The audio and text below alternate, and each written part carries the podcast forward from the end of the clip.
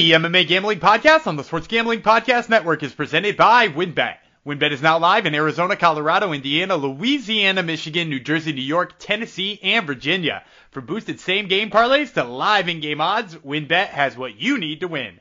Sign up today and bet $100 and get $100 at sportsgamblingpodcast.com slash wynnbet. That's sportsgamblingpodcast.com slash W-Y-N-N-B-E-T. State restrictions do apply.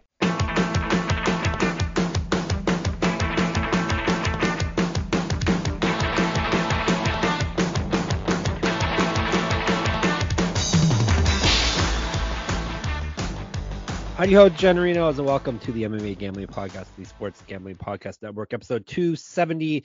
I'm going to send it out to LeBron James because he helped me get a bingo uh, on the NBA uh, Gambling Podcast MLK Day bingo contest. So thank you, LeBron James. I will split my prize in half with you. So you're going to get some SGPN gear if it comes in your size, which I'm not sure if it does. Anyhow, um, thank you for coming to the podcast. It's not a LeBron James podcast, it's the MMA Gambling Podcast we have a, the first MMA, not MMA, first UFC pay per view of 2023 going down this weekend that we're going to break down for you. Um, myself, Jeff Chalks Fox, and my co-host will make all the picks. On this episode, we're going to make all the picks for the prelim portion of the card, which is a buttload of fights. So our um, our pre-show meeting uh, consisted of we have to hurry and get through the prelims and not dawdle too much because there's 10 fights on the prelims for crying out loud. Uh, that's we should have made this a three episode one, but nonetheless, we'll uh we will soldier on and get get as crammed into your ear holes as fast as we as we can. Let's bring in the laughing man himself, Daniel Gumby Reeland. Hello.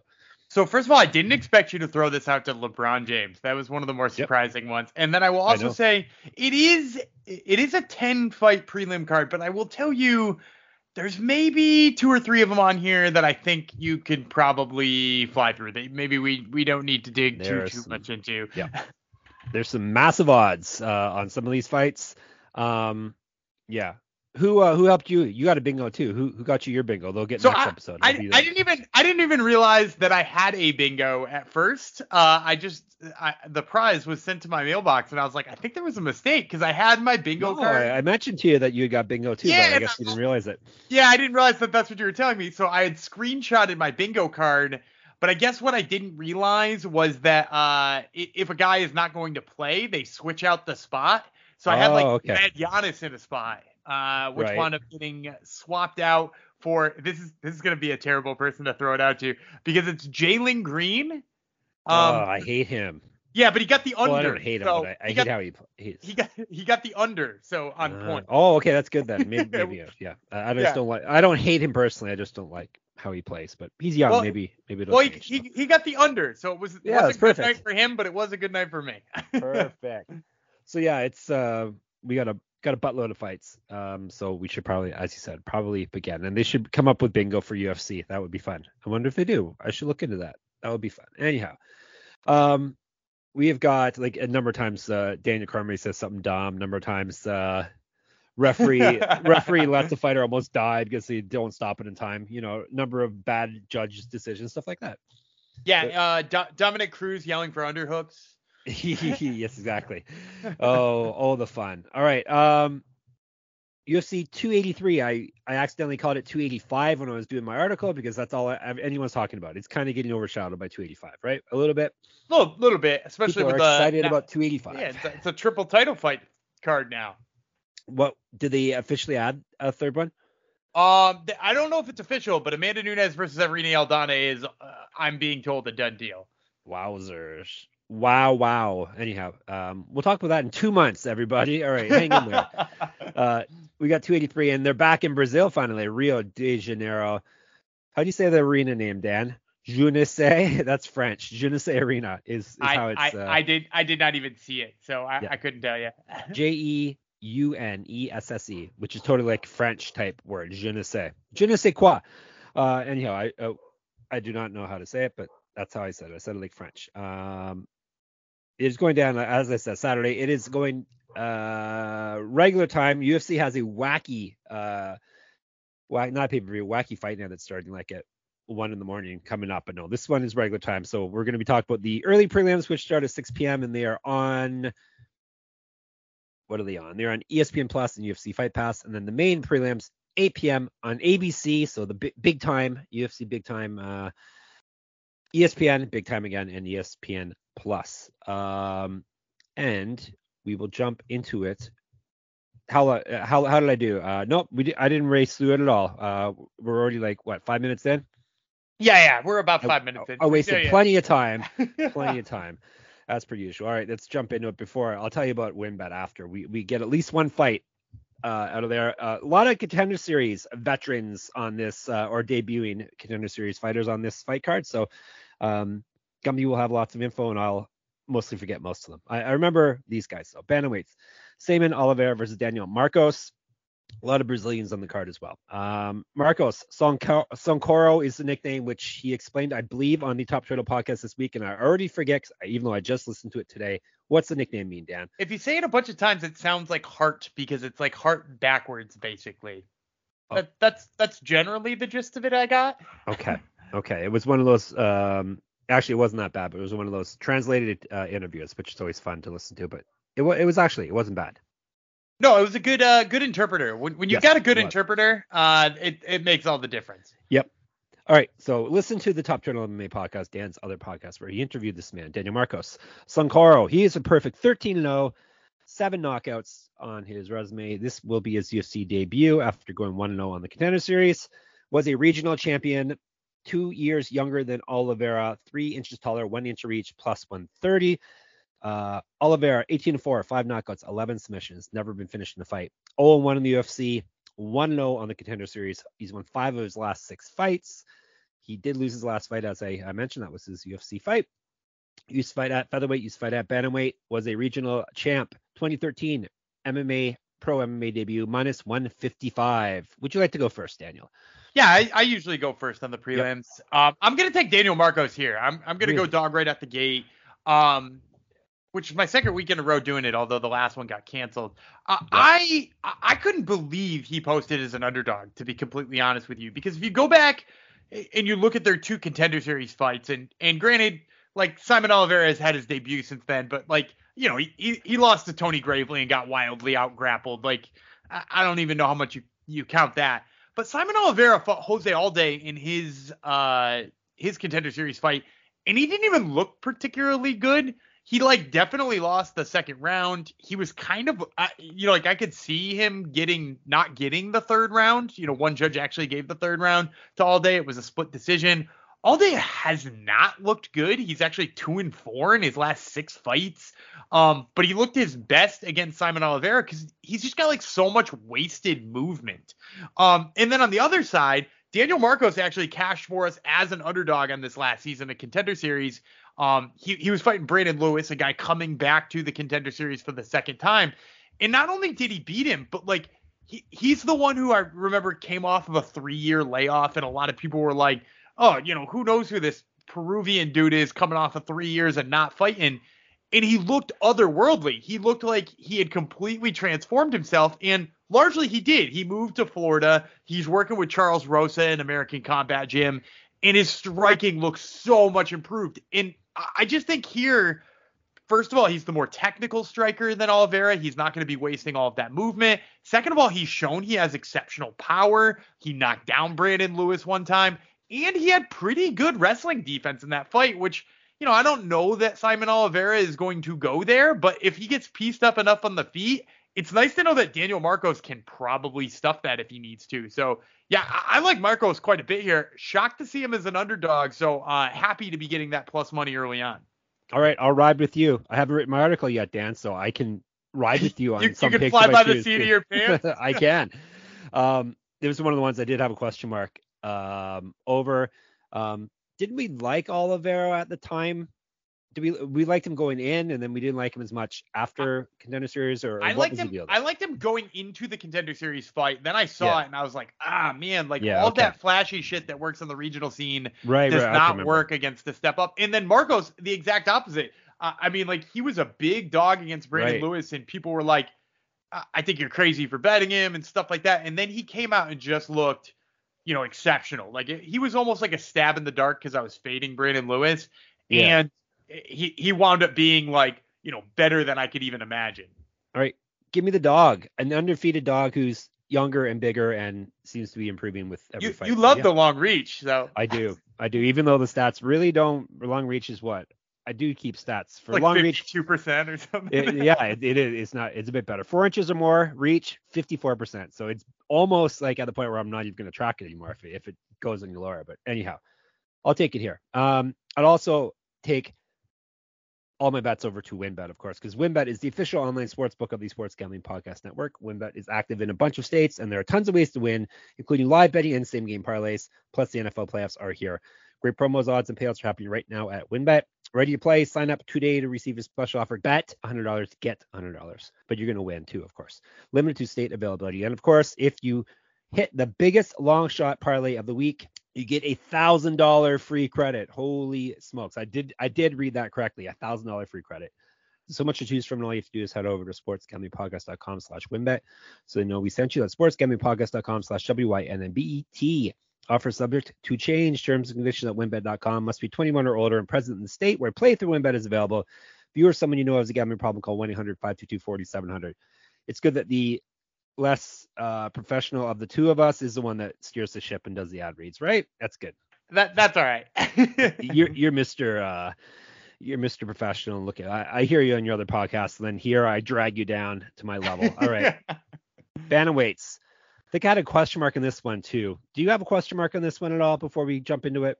The next fight. I I have I have some takes on it, but uh yeah, I don't I don't know that that that helps you at all before your All right. analysis is coming out, but yeah, Right. I have some takes. Bantamweights. Luan Lacerda versus Cody Stamann. Um, so we got Lacerda. He's 12 and 1 with 10 submissions. He's been submitted one time. This will be his UFC debut. He's won 10 straight fights, six straight via finish. Was a regional champion. Used to fight at bantamweight. He's an inch taller, nine inches of reach over over over over, over Cody Stamann. Four years younger, plus 290. Jeff's having a stroke on air. Um, Cody Stamann, Mr. Wonderful or Spartan, uh, 25 and 1, 20 dash 5 dash 1, seven knockouts, two submissions. He's been submitted twice, six, four, and one in the UFC. He looked bad until his last fight, which he won via TKO. Uh, he lost three straight before then, so he's gone one and three over his last four. He used to fight at featherweight, multiple region championships on his mantle. 2011 pro MMA debut, 0-1 as a boxer, minus 380. The only problem is I have to make the first pick here, right? I yeah, just ride with me the whole time. no, Cody Stamann didn't like he did not look very good for a while there, but then his last fight he looked good. So, so does that mean he's actually good again? That's the question. Um, and who is this Luan Lacerda guy? Is he related to the other Lacerda? Isn't there another Lacerda, Daniel Lacerda? I don't know if he's related Yeah, to Daniel, Daniel- Lacerda. Yeah, Lacerda da Silva, the guy with the multi- multiple names. Um, this guy's fought in LFA too. I'm going with the big dog, Luan Lacerda. All right, I, Tell I'm me why not, I'm wrong. I, I'm not. Um. Yep. Uh, there, you're you're right. There are a lot of reasons to like him, right? Like you, you like the reach, you like the age, Yep. you know, you like the the heavy submissions, you like the fact that you know Cody Stamann didn't look great the last few times out. Here's the thing I will say about that though. Look at the guys he didn't look great against: Said Nurmagomedov, Merab Dvalishvili, Jimmy Rivera. Um, and then if you want to go back, the last time he looked bad before that was Aljamain Sterling. Uh, and really Yeah. he didn't look bad in that whole fight. He, he just looked bad in a little bit of it. And the thing about Luan Lacerda, because I, I had to go back and remind myself of what he looked like in LFA. Um, that fight with Marceli Alves, he looked like he had no clue of what to do on the feet. He looked very confused, uh, afraid to pull the trigger, and he doesn't have good wrestling. Uh, he- most of the time he got the fight to the mat, it was by getting in tie-ups and getting in clinches, and then just falling down and hoping Vasily Alves just like engaged him in it. And sometimes he did, and sometimes he didn't. And when Alves backed out, which was most of the first round, he, he probably was winning. He was getting the betters of the exchanges on the feet. He was looking better uh, in clinch striking, but like Lacerda just kept falling to the mat until eventually he fell down once and was able to like sweep and take Alves's back. I just don't see that as like a reasonable way to beat Cody Stamann, right? Like all of those guys who were talking about beating Cody Stamann are guys who like low key have a little bit of wrestling or can outstrike him, right? Jimmy Rivera, good, uh, you know, exceptional striking, good takedown defense. Merab Dvalishvili, excellent wrestler in his own right. Said Nurmagomedov pieced him up on the feet until he panic shot and he grabbed a guillotine choke. I, I just don't think Luan Lacerda can do any of that. Like I think if Cody Stamann shot a takedown and there was a submission there, I think Lacerda could grab it. He's got sharp jujitsu. I just don't think Cody Stamann is going to do bad enough in the striking that he's going to panic and shoot a takedown. So I'm going to take Cody Stamann in what will probably just be a kind of like boring striking battle of somebody backing away from Cody Stamann for 15 minutes. Oh boy, can't wait. And um, perhaps I'm on the wrong side too, or maybe I'll hit massive dogs, uh, or two dogs what, start what, off things. What was the what was the massive number for him and the the ugly number for Stamann that you're Plus saying? 290. This would and, be this one of my And so then what ones. was what was Stamann? Uh, minus 380. Oh, okay. Yeah. That, that that's that's not a bad price for somebody to throw in a parlay in my opinion. But you by all fine. You by all means hit your your massive dog. All right, let's go to women's featherweights. A couple women I do know. Uh, Josiane Nunes versus Zarah Fairn dos Santos, who's not been around for a long time, but she is back. Uh, dos Santos Infinite is the nickname. Six and four with four knockouts. She's been knocked out once, submitted once. 0 and 2 in the UFC, got finished in both fights. However, she's not fought since February of 2020. She's not won since December of 2017. Um, yeah, that's a long time. Those those kids are still in. Those kids are uh, people that were born then are already in school, right? Yes, Yeah, they are. They're in, they're in grade grade kindergarten. Um, she used to fight at bantamweight, 2013 pro MMA debut. She's six inches taller than Nunes, five inches of reach on her. She's been outstruck in her two UFC fights by 4.63 strikes per minute. So it's not a good uh, number, not a good path to victory there. Plus 410. Uh, Josie is her nickname for Josiane. Very, very uh, creative nickname. Nine and one with seven knockouts. Never been finished in a fight. Two and zero in the UFC. She's won eight straight fights. She last lost a fight, not win, lost a fight, November of 2013. Um, so yeah, those those kids are real old now. They're driving cars, almost. Not really. Uh, she used to fight at light lightweight. and- Canada's got some different laws. dude. it's true, but we do we are allowed to drink when we're 19 here, so it is a little different. Um, former lightweight and bantamweight. Um, lightweight, yes, lightweight at women's. Um, 2013, she also made her debut. Uh, she's 10 years younger than Dos Santos. Striking stats in her favor. She's almost four times more active landing strikes than Dos Santos, and Dos Santos likes to eat some strikes, that's for sure. Uh, she's outstruck her UFC opponents by 3.17 strikes per minute, so that's a what almost eight strike difference uh, between her and Dos Santos. Grappling stats are in her favor as well, minus 570. Maybe this is one of the fights, but we don't have to spend any more time on, right? Yeah, Josie Nunes just wings bombs and Yep. she lands a lot of them. She's super strong. Uh, and her grappling's decent. Zarah Fairn it, it does not look good in clinch exchanges. Um, I mean, she lost by submission to Megan Anderson, who we largely think of as mostly a striker. Um, she looked like she had no ground game against Felicia Spencer. Uh, yeah, like I, I, I just don't have very much faith in her grappling. I don't think she has good enough output to win a striking match here. And like if you just stand with Josie Nunes, she knocks you out. So yeah, give me give me Josie Nunes here. I- think of Megan Anderson as mostly a analyst at this point, so not a I mean, yeah, that's that's pretty much what she is. And also oh, that that's was on tonight. That reminds that remember I gotta set a recorder. That's on Invicta. yeah, Invicta's on tonight. She does a good job actually. Uh, she's pretty good. Oh, good. she's amazing. She's Yeah. and I've interviewed Megan Anderson a bunch of times, and Yep. she's like she's super nice and, and incredibly well spoken. yeah, she's one of those. She seems to get a lot of crap from people for some for some reason, but anyhow, um, she she seems nice and she does a good job. So anyhow, this isn't a Megan Anderson podcast, but it could be. Um, so we're both going with Josie Nunes. All right, let's move on to a fight that's much much closer uh, odds wise than the uh, last few that we went through. Welterweights, Warlley Alves versus Nicolas Dalby. Um, as I said, welterweights. We'll tell you about Dalby first. Locomotivo, L O K O M O T I V O. That's actually a fun nickname. I I, Yeah, I uh. Locomotivo. The Locomo, yes, fine. I said it wrong. Locomotivo. you, you mispronounce easy things at Cormier, so get over yourself. All right. I just don't believe in saying his name the French way. it's true.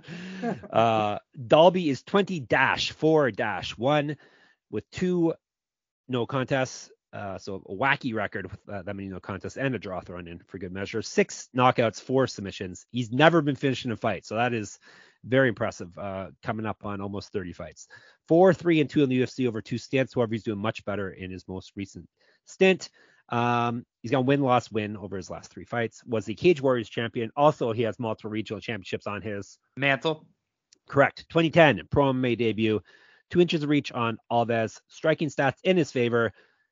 This is one of those wacky things. His strike differential is zero. He's we've come across this a few times. He's got what nine fights, and somehow he's been hit exactly the same amount of times as he's hit his opponents. So it's at plus minus zero, um, 0.0 uh, to be exact, uh, minus 105 on him. So we're talking to pick him odds almost here. Alves, 14 to 5, four knockouts, six submissions. He's been knocked out twice, submitted once, eight and five in the UFC. He's to loss, win, loss, win, loss. So he is due for a win, perhaps. He did get KO'd in his last fight. That was uh, quite a while ago, though, June of 2021. So hopefully he's got the cobwebs out uh, of his head by then. Since then, 3 0 on the Ultimate Fighter and the champion. I believe that was at middleweight. Does that sound right to you? Because he did fight at middleweight. Uh, yes, I believe he fought up for that one. Yeah, which tends to be the case. Uh, what am I looking at now that I lost my? Here we are. 2011 Pro MMA debut. So he's been around the block. Se- uh, seven years younger than Dalby, despite uh, both of them almost starting at the same time. He's been outstruck in the UFC by about half a strike per minute. Minus 0.56 is his strike differential. Grappling stats in his favor, minus 115. All right, this is one of the ones I was kind of back and forth on. I have come down on the side of Alves. Just I think the grappling and the uh, wrestling will will rue the day for him. So uh, rule the day, not rue. Uh, rule the day for him. So give me Alves. Yeah, I I agree with you on this one. I, I think Nicolas Dalby has had a, a, few issues with his takedown defense, like four takedowns to an exhausted Claudio Silva, who's kind of like over the hill, is certainly worrisome. The, the takedown to Tim Means worried me a little bit. You know, like Cowboy Oliveira, although that fight's kind of old now, got him down a bunch of times. All of those things worry me a little bit. And it, it also worries me a little bit that, like, you know, he hasn't really fought anybody you think of as a big puncher, with the exception of like Daniel Rodriguez. Like that might be the biggest puncher he's ever fought. And Warlley Alves hits so freaking hard, dude. Like Warlley Alves has been putting people away with body punches, and he's got you know submission skills when he does get to the mat. Like War- Alves is a legit dude here. So you, you know he's he finished Colby Covington. I feel like we don't talk about that enough. That Warlley Alves finished Colby Covington. So, uh, yeah, like I, I think Alves is going to keep it standing for a while. And if he does get frustrated with it, I think you're going to see him go to the mat. And if he does, like I, I think he's got a big advantage there. Few things I never talk about Alves uh, finishing Covington, so you're right. Um, maybe I should include that in my day-to-day conversations more often. Um, you worry too much about Dalby. I'm sure he thinks nothing about you. So he doesn't. He doesn't. I don't think. Yeah, not often, not. at least. And and a serious point now. Um, yeah, Dalby maybe he's never been finished in a fight, but he's he's been. he actually has. Stuff. He actually has been finished once in a fight. He got oh, finished oh, yes, by right. Jesse Ronson, who yeah. uh, wound up testing positive for steroids afterwards. Right. So he just have a submission loss. Yeah. Um, and he bled so much in a Cage Warriors fight yes. that, that the mat was unsafe. Um, yeah, that's, that's fantastic. That, that's kind of yeah, it was a fight with Ross Houston, super good fight. Um, but also like that's kind of a thing about him too is he is a bleeder, so you know that yep that sometimes comes into play. Who knows? He's Ric Flair in his prime, but yeah, the point being maybe he hasn't been finished, but he's been in a lot of battles, so there is a lot of wear and tear on the on the old tires. So yeah, we're both going with Alves there. Okay. Um, where are we now? We're moving. Oh, why is this one on the early prelims? Anyhow, lightweights. Terrence McKinney versus Ismail Bonfim, the first of the Bonfim brothers, the older of the two. Uh, is his nickname, which is Sledgehammer. Yes, Sledgehammer. We know that from Thiago Santos, and Dan knows it just from being a smart guy that knows multiple languages. Um, Bonfim, 18 to 3, eight knockouts, four submissions. He's been submitted three times. This is his UFC debut after going 1 0 in the contender series. He has won 12 straight fights. He's not lost since July of 2014, so it has been a while. He used to fight at welterweight, used to fight at featherweight, used to fight at bantamweight. So this, he's been all over the map. Uh, regional champ, 2011 pro MMA debut, one year younger than McKinney, more active landing strikes than him, but we're basing th- these stats are based off of one fight in the contender series. where he outstruck his opponent by 2.67 strikes per minute, plus 105, the number one bone. Theme T Rex McKinney, 13 and 4. Oh, sorry, T Rex, W R E C K S. Rex-. He wrecks his opponents. Yes. Um, 13 and 4, five knockouts, eight submissions. So he's finished all of his opponents, and he's been finishing all of his losses. Three knockouts, one submission is the uh, damage on him. Three and one in the UFC. He won his last fight via submission. He has missed weight before. He's also fought at welterweight, and he's also fought at featherweight. 0-1 on the contender series. Do you remember who he lost to? Um, Terrence. McKinney. oh, I do. I think we talked about him recently. Anyway, uh, I'll put the intern on it. I got it right now. Let me see. Uh, wasn't Justin Williams. Uh, Sean Woods. Oh, it's Sean Woodson. Yeah, he was winning that fight in the eight of flying knee. Yep, there you go. That'll that'll do it to you. Um, regional champion for McKinney, two inches taller, two inches of reach, also advantage on Bonfim. He's outstruck his UFC opponents by 2.59 strikes per minute. Very impressive. Grappling stats in his favor as well, minus 125. Is it your turn? Yeah, your turn. It's my turn. Yeah, I'm all over Terrence McKinney at this number. Um, you know, I, I think I've said before, I I really like Gabriel Bonfim, who we'll talk about in a bit. I am not so sold on Ishmael Bonfim. Um, he does a lot of the same things as Gabriel does. He like moves forward with a pace. He's clearly got some jiu-jitsu skills when it does hit the mat. I just like think he lacks like the defensive prowess that his brother has. Like Ga- Gabriel is good at like moving forward, getting in your face, but also not getting hit.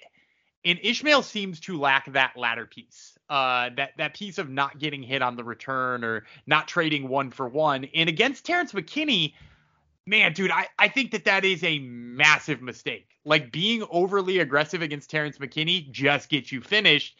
And, and the thing is, is like Terrence McKinney has only failed to finish one guy since he's moved back up to lightweight, and it was Drew Dober, who's got like one of the most insane chins out of anybody I've ever seen before. So like, eh, do I think that Bonfim could take a couple of his punches? Yeah, he's pretty tough, but like, I don't know how many he can take. So yeah, I, I like McKinney quite a bit at this number here. Yep, getting hit by uh, McKinney is not a, a good idea. So yeah, give me Terrence McKinney over the lesser of the two Bonfims. Um, even though he he did a lot better than you expected, right? On contender series. Uh, I I, I, don't, I don't know even that I picked against him. I think mostly because I, I didn't think the opponent they gave him was very good. Okay. Um, it was Abbasov, who, who, if I remember correctly, is like a Eastern European guy with like no striking. Um, so I like kind of expected him to go in there and win, but like not look good. And then they gave a contract anyway because of the brother thing. Right. Yes. Yes. Uh, I, I remember now. All right. Let's go to the main event of the early prelims. So, um, but it, it's the main event in our hearts. One of our friends are on it. Uh, one of our favorites. Uh, Jailton Almeida. How many days out from the fight? We're what three, three or four days out now. Uh, this fight might actually happen. It might, might happen. actually happen. It's already been uh what twice been scratched, I believe, uh versus Shamil Abdurakhimov. Uh Abdurakhimov. Abrak is the nickname. Do you know what that means? A A B R E K. I don't actually. A bandit or a thug in the Oh. Caucasus regions. Interesting. Yep. Uh he's 20 7. 20 wins, 7 losses, 9 knockouts, 4 submissions. He's been knocked out 5 times, submitted once. One of those numbers is going to go up on uh, Saturday. Spoiler. Uh, 5 and 5 in the UFC.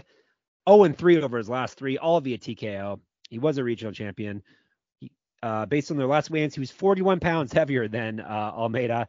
Um, minus, he's been outstruck by 0.2 strikes per minute, plus 610 if you want it. Um, plus 610, that is correct. Versus Malhadinho. Do you know what that means?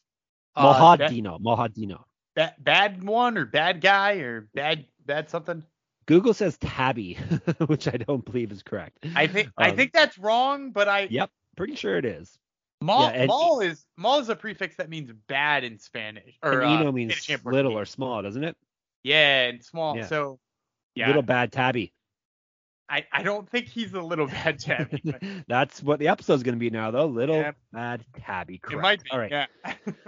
All right. Almeida, we'll call him. Um, or Jailton Jr. if you prefer. He's 17 and 2, six knockouts, 11 submissions, so he's finished all of his opponents. He's been knocked out one time. He's won three straight fights. Sorry, he's won more than that. 3 and 0 in the UFC, 1 0 contender series, 12 straight fights. He's won. He's not lost since January of 2018. So he's crammed a lot of fights in over the past five years. Um, multiple regional championships on his mantle. Yes, used to be a middleweight, used to be a light heavyweight. We'll see what he weighs here. Uh, bet he's gonna be closer to light heavyweight than heavyweight, but um, or heavyweight limit at least. Uh, 2012 pro MMA debut. He also is a pro grappler. Three inches of reach on Abdurakhimov, 10 years younger. Striking and active striking stats in his favor over him. He's outstruck his UFC opponents by 3.13 strikes per minute. He's grapp- grappling stats are in his favor as well. Minus 975 give me Almeida, obviously, and maybe this will turn into one of my. Uh, oh, the props are probably aren't gonna be high enough for him. We'll see on next episode, but I like Almeida. I like Almeida via finishing him as well. Yeah, uh, nine nine seventy five is a crazy money line number, but like it's yeah. warranted. He looks so good lately. Um, I have something cooked up for when we talk uh, next episode. So if you're looking for a way to belt, bet Jailton, uh, hang on to next episode. We got you covered on that one. Um, but yeah, like he's he's just gonna steamroll him here. He's gonna look better on the feet. He's gonna look better on the ground. It, it's worth noting too that Abdur Abdurakhimov has been finished a bunch lately. So uh, yeah, give give me Jailton all day. All right, Jailton all day. All right, shall we continue, Dan? I guess we shall to the main prelims. Welterweights, Mounir Lazzez versus Gabriel Bonfim, the other Bonfim brother. Um, tell you about Lazzez first though, the sniper. He's 11 and 2 with eight knockouts. He's been uh, knocked out himself once, two and one in the UFC. He's gone win, loss, win over his UFC career. Was a regional champion, 2012 MMA pro MMA debut, four inches of reach on Bonfim, more active landing strikes. He's outstruck his UFC opponents by 2.12 strikes per minute, plus 150. Bonfim Marretinha. Marretinha. Not Marreta like his brother. He's Marretinha, which is what? Uh, tiny, tiny hammer. tiny hammer, yes, or tiny sledgehammer, yes. Uh, 13 and 0, three knockouts, 10 submissions. This is his UFC debut, 1 0 in contender series. Was the LFA champion. Used to fight at bantamweight, used to fight at lightweight. 10 years younger than Lazzez. He's outstruck his one opponent on the contender series by 1.43 strikes per minute. Grappling stats in his favor as well, minus 180.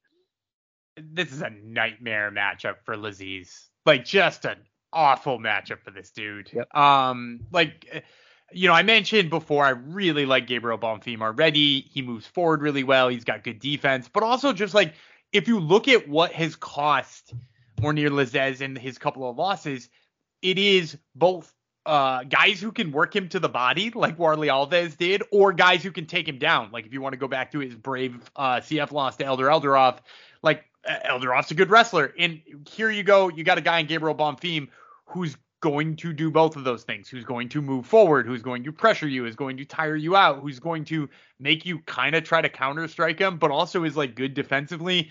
And if he's not getting what he likes on the feet, he can just take you down and beat you up. It's been so long since we've seen Lazzez knock somebody out. It's been like three years since he's knocked anybody out. So like I just can't imagine him going 15 minutes with Bonfim and not getting the worst end of the grappling, or you know, it, it, he might not even need the grappling, but like Bonfim should be able to just take it to him. So yeah, I, I like Gabriel Bonfim quite a bit here. All right, as do I. So did I make my pick? No, I didn't. Yes, obviously Gabriel Bonfim, and uh, kind of nice number, right?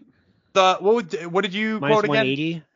Yeah, that's a nice one. I like that one. Yeah, but it's it's not like they're uh, they're giving him a, a chump to start things off either. Though. No, no, no. And and I think they they're giving him a guy who's both good, but also like I think a really good stylistic matchup for him because I know I, I think they know what he can do.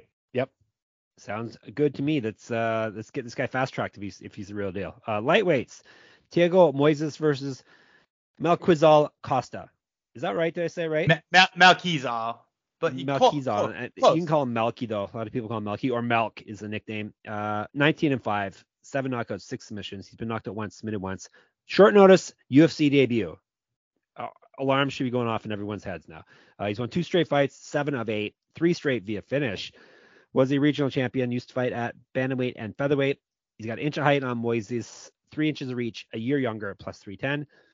Thiago Moises, who was a guest of Dan's on the Top Turtle MMA podcast this week. So take that for what it's worth. If his insights don't explode before Saturday, hopefully, hopefully we are good. Uh, he's 16 and six, three knockouts, seven submissions. Been knocked out once, submitted once. Five and four in the UFC. He's won one of his last three. Did win his last fight though. That was the one. Uh, he won it via submission. One no on Contender Series. RFA champion. Used to fight at featherweight, 2012 Pro MMA debut, minus 380. And it's me. I will take Moises. Uh, like I said, if he makes it to fight night, he should be good. Costa does have a a, a good uh, good resume um, for a guy entering the UFC, um, but like I said, short notice UFC debut, never a good idea. And he's going against the guy who's got far more high level experience than he does. So give me Moises. I'm gonna go with Melk. Oh, you're going to wow plus three ten. I'm gonna Tell- go with tell Melk. us what you know about Melk. 310. So first of all, I I, watched him in LFA a couple of well, a couple of times that I saw him in LFA. Yeah, a couple of times I saw him in LFA. The the one that sticks out in my head is the recent fight against Junior Mello, where it- the the things I like about him, I think are trouble for Thiago Moises, and here's why. Thiago Moises is a good grappler, but he tends to strike more often than he grapples, right? I also saw Melk when he did get attempted to grapple with Junior Mello, swept, worked right back to his feet. Immediately put some elevator hooks in, got right back to his feet. That's what you got to do if Thiago Moises tries to grapple you. He also keeps really good range, which makes it hard to set up those takedowns, especially with Thiago Moises being a guy who's not particularly good at shooting takedowns in the first place, right? Like if you go back to that win he had over Michael Johnson, he like got stuffed a whole bunch of times in that first round against Michael Johnson and then eventually had to like fall back for a heel hook. Now, that worked, but will it work against a guy who's got good jiu-jitsu like Mel Costa? I'm not sure. And in addition to that, Mel Costa has an incredible gas tank. He's very, very fit. He looks it as good in the third round as he does in the first, and he throws really hard. You know, like I'm thinking back to Thiago Moises' loss to Yoel Alvarez, and I think Costa can replicate a lot of that. Like I think he can throw in close quarters. I think he can stay away from the grappling exchanges. And, and I think if he does, I think he's going to get the better of the striking exchanges. So especially seeing a number like 310 next to him, man, dude, I, I think Costa's worth a stab there. All right, here we go. This is a total Gumby pick, right? Three, plus Ah, 310 odds against you. You're taking a guy off the regional scene, coming in on short notice. I mean, you took a regional scene guy earlier at what plus 290? like, don't Yeah, don't true. put that don't put that just on me. It's true. I, I did a totally Gumby move as well. All right. Um. Oh, here's another. We got a lot of favorites on this card, don't we? Um. This guy, next guy's a favorite of ours, right? I think you picked against him once, but uh, you you uh, were sadly mistaken picking against Hobocop Gregory Rodriguez. He's got a middleweight fight against Bruno Ferreira. Yeah, you picked him. Um. I picked Chidi. Yes, that's right. You're right. But now you're back on Hobocop train. Hopefully, he's because he is fighting here. He's fighting, like I said, Ferreira, the Hulk. Ferreira, nine and 0, six knockouts, three submissions. So he's finished all of his opponents. He's also making a short notice UFC debut. Um, oh, one low on the contender series. I believe you wrote him up. Uh, you had him ranked in the short UFC career. Does that sound right? Yeah, that sounds right. All right. Uh, regional champ for Ferreira. He was about one, actually exactly 1.6 times more active landing strikes uh, than Rodriguez, up based off of one fight. So probably you don't have to pay attention to that. He outstruck his contender series opponent by 3.79 strikes per minute, plus 255. Hobocop, 13 and 4, eight knockouts, three submissions. He's been knocked out twice, four and one in the UFC. He's gone 2 and 0, both of them via knockout or TKO over his last two fights. 0 1 in the contender series. LFA champion, regional champion as well. Five inches of height, three inches of reach on Ferreira, plus 0.32 strikes per minute is what he's outstruck his UFC and contender series opponents by. So basically a push there. Grappling stats are better than Ferreira's, minus 325. Uh, yeah, I'm going with Hobocop here. I, I you know, I, I am, I will say, a little bit worried because Ferreira does hit really freaking hard. Like he's he's a big puncher, but at the end of the day, like I just don't think he's going to get to RoboCop enough. Like I think RoboCop is just going to be faster, smarter. You know, like he he stayed away from the biggest shots from Chidi, who is huge, right? Like Chidi's really big, and Cheaty hit him with some of his absolute best stuff, and it still wasn't enough to put Hobocop away. So like I, I think Hobocop is just going to, you know, be the craftier guy here against Bruno Ferreira, who's largely just like he's just like a big puncher. Um, if you remember his contender series fight, he fought Leon Aliu, who's an Italian guy who, you know, I, I think is a good ish prospect, but like a goodish prospect at like middleweight or light heavyweight, which is to say that like, yeah, he can punch, but often he gets hit in the head really hard and doesn't have much of a chin. So like, I, I'm not ultimately all that impressed with Ferreira, and I think Rodriguez is just or Rodriguez is just going to uh, to outclass him here. You know I gotta take Robocop as well. So he is the one for us here. All right. Um what do we oh main event time of the prelims. Mauricio Shogun Rua versus Ihor Potieria. Um, this will be Shogun's retirement match until he comes out of retirement. Uh, his nickname is Shogun, uh, if you may not know, him being Rua. He's 27, 13, and 1, two, 21 knockouts, one submission. He's been knocked out six times, submitted three times. Uh, 21, 11, and 1 in the UFC. And it's still like, you kind of not think of him as a UFC fighter, right? You kind of think of him as, yeah, as, he's a, pride, a pride as a pride He's guy, pride but guy. yeah, he has fought a buttload of fights in the UFC. Uh, actually, I don't. My math doesn't add up here, so I, I may have that incorrect because he's gone. He went 12 1 in Pride. He can't go 12 1 for Pride and go 21 11 1 in the UFC. So maybe the internal look at that in a moment. But anyhow, he's lost two straight fights. He being Rua. Uh, he's gone two three and one over his last six. Used to be the light heavyweight champion of the world. He ended the Machida era prematurely on us. He fought at heavyweight once and lost. That was his only loss in Pride. Do you remember who it was against, Dan? Uh, who His only loss in Pride. I don't know the answer to that. He went to went to heavyweight. It was the Hammer Man, uh, Mark. Oh, Coleman. Mark Coleman. No shit. yes, yep, true story. All right, uh, he was 16 and two coming into the UFC, and now he is.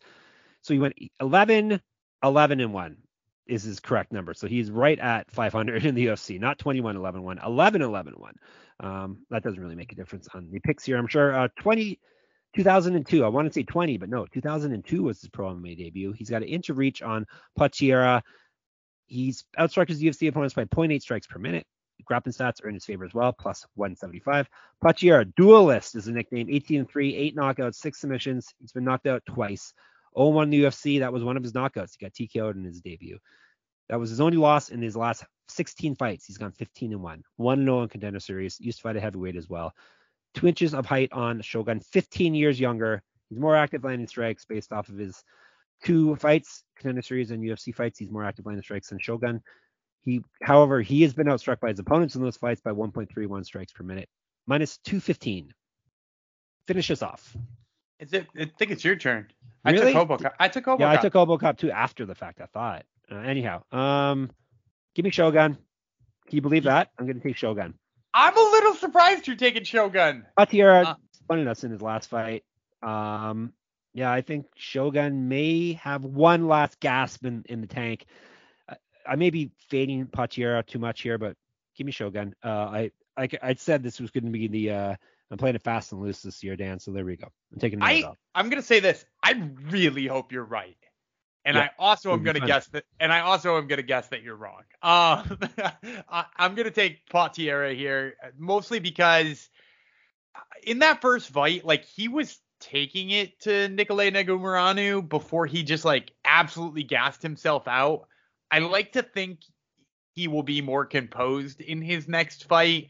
Um, I also don't know that a young, longer, tough boxer is going to have any trouble getting Shogun out early. You know what I mean? Like it, it doesn't strike me as Shogun doesn't strike me as the guy who's going to stand in there in a brawl and like survive and then be the grittier, tougher guy later. Like he was that guy earlier in his career. He just doesn't feel like that anymore, right? Like he tapped out due to strikes against Paul Craig and like Anthony Smith overwhelmed him and like he just doesn't seem like the guy who is going to survive an early onslaught and like win the gritty battle. So like I, I'm gonna take Potieria here. I, I don't love the number, I will say, because you know Shogun turning back the clock in in in Brazil one more time would be amazing. But uh, yeah, I'm gonna take Potieria here. All right. So there you go. We got it done. I'll recap our picks quickly, and then we will bid you farewell until tomorrow. I got Rua. Dan's got Potieria. We both have Rodriguez. I have Moises. He has Costa. We both have Bonfim, uh, the younger of the Bonfim brothers. Uh, what's his name? Gabriel. Ishmael? Gabriel. Ooh, I got him mixed up. Gabriel. Uh, Bonfim.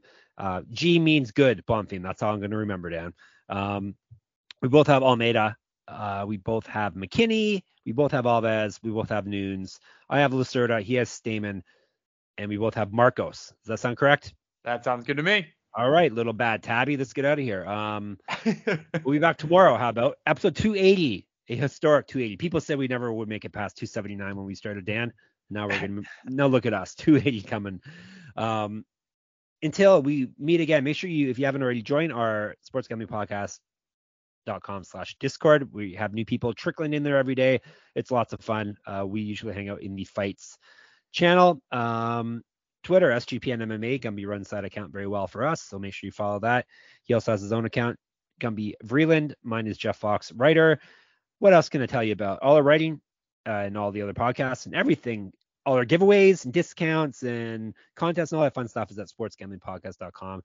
Um, speaking of giveaways and stuff, if you want to enter my free pick'em contest and read the rest of my MMA writing, non-sports uh, gambling podcast writing is at moneymma.substack.com.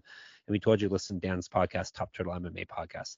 It's a good listen, and he always has good interviews. So there you go. Uh, so that's 279 in the books. We'll be back hopefully within a few hours into your ear holes, depending when you listen to this, with our main card preview, our props, our locks, our dogs, all that fun stuff. That'll be tomorrow. So until we meet again, I will remain the Hulk, Jeff Fox, Gumby, the duelist, Vreeland will also return, and we'll talk to you tomorrow. Bye.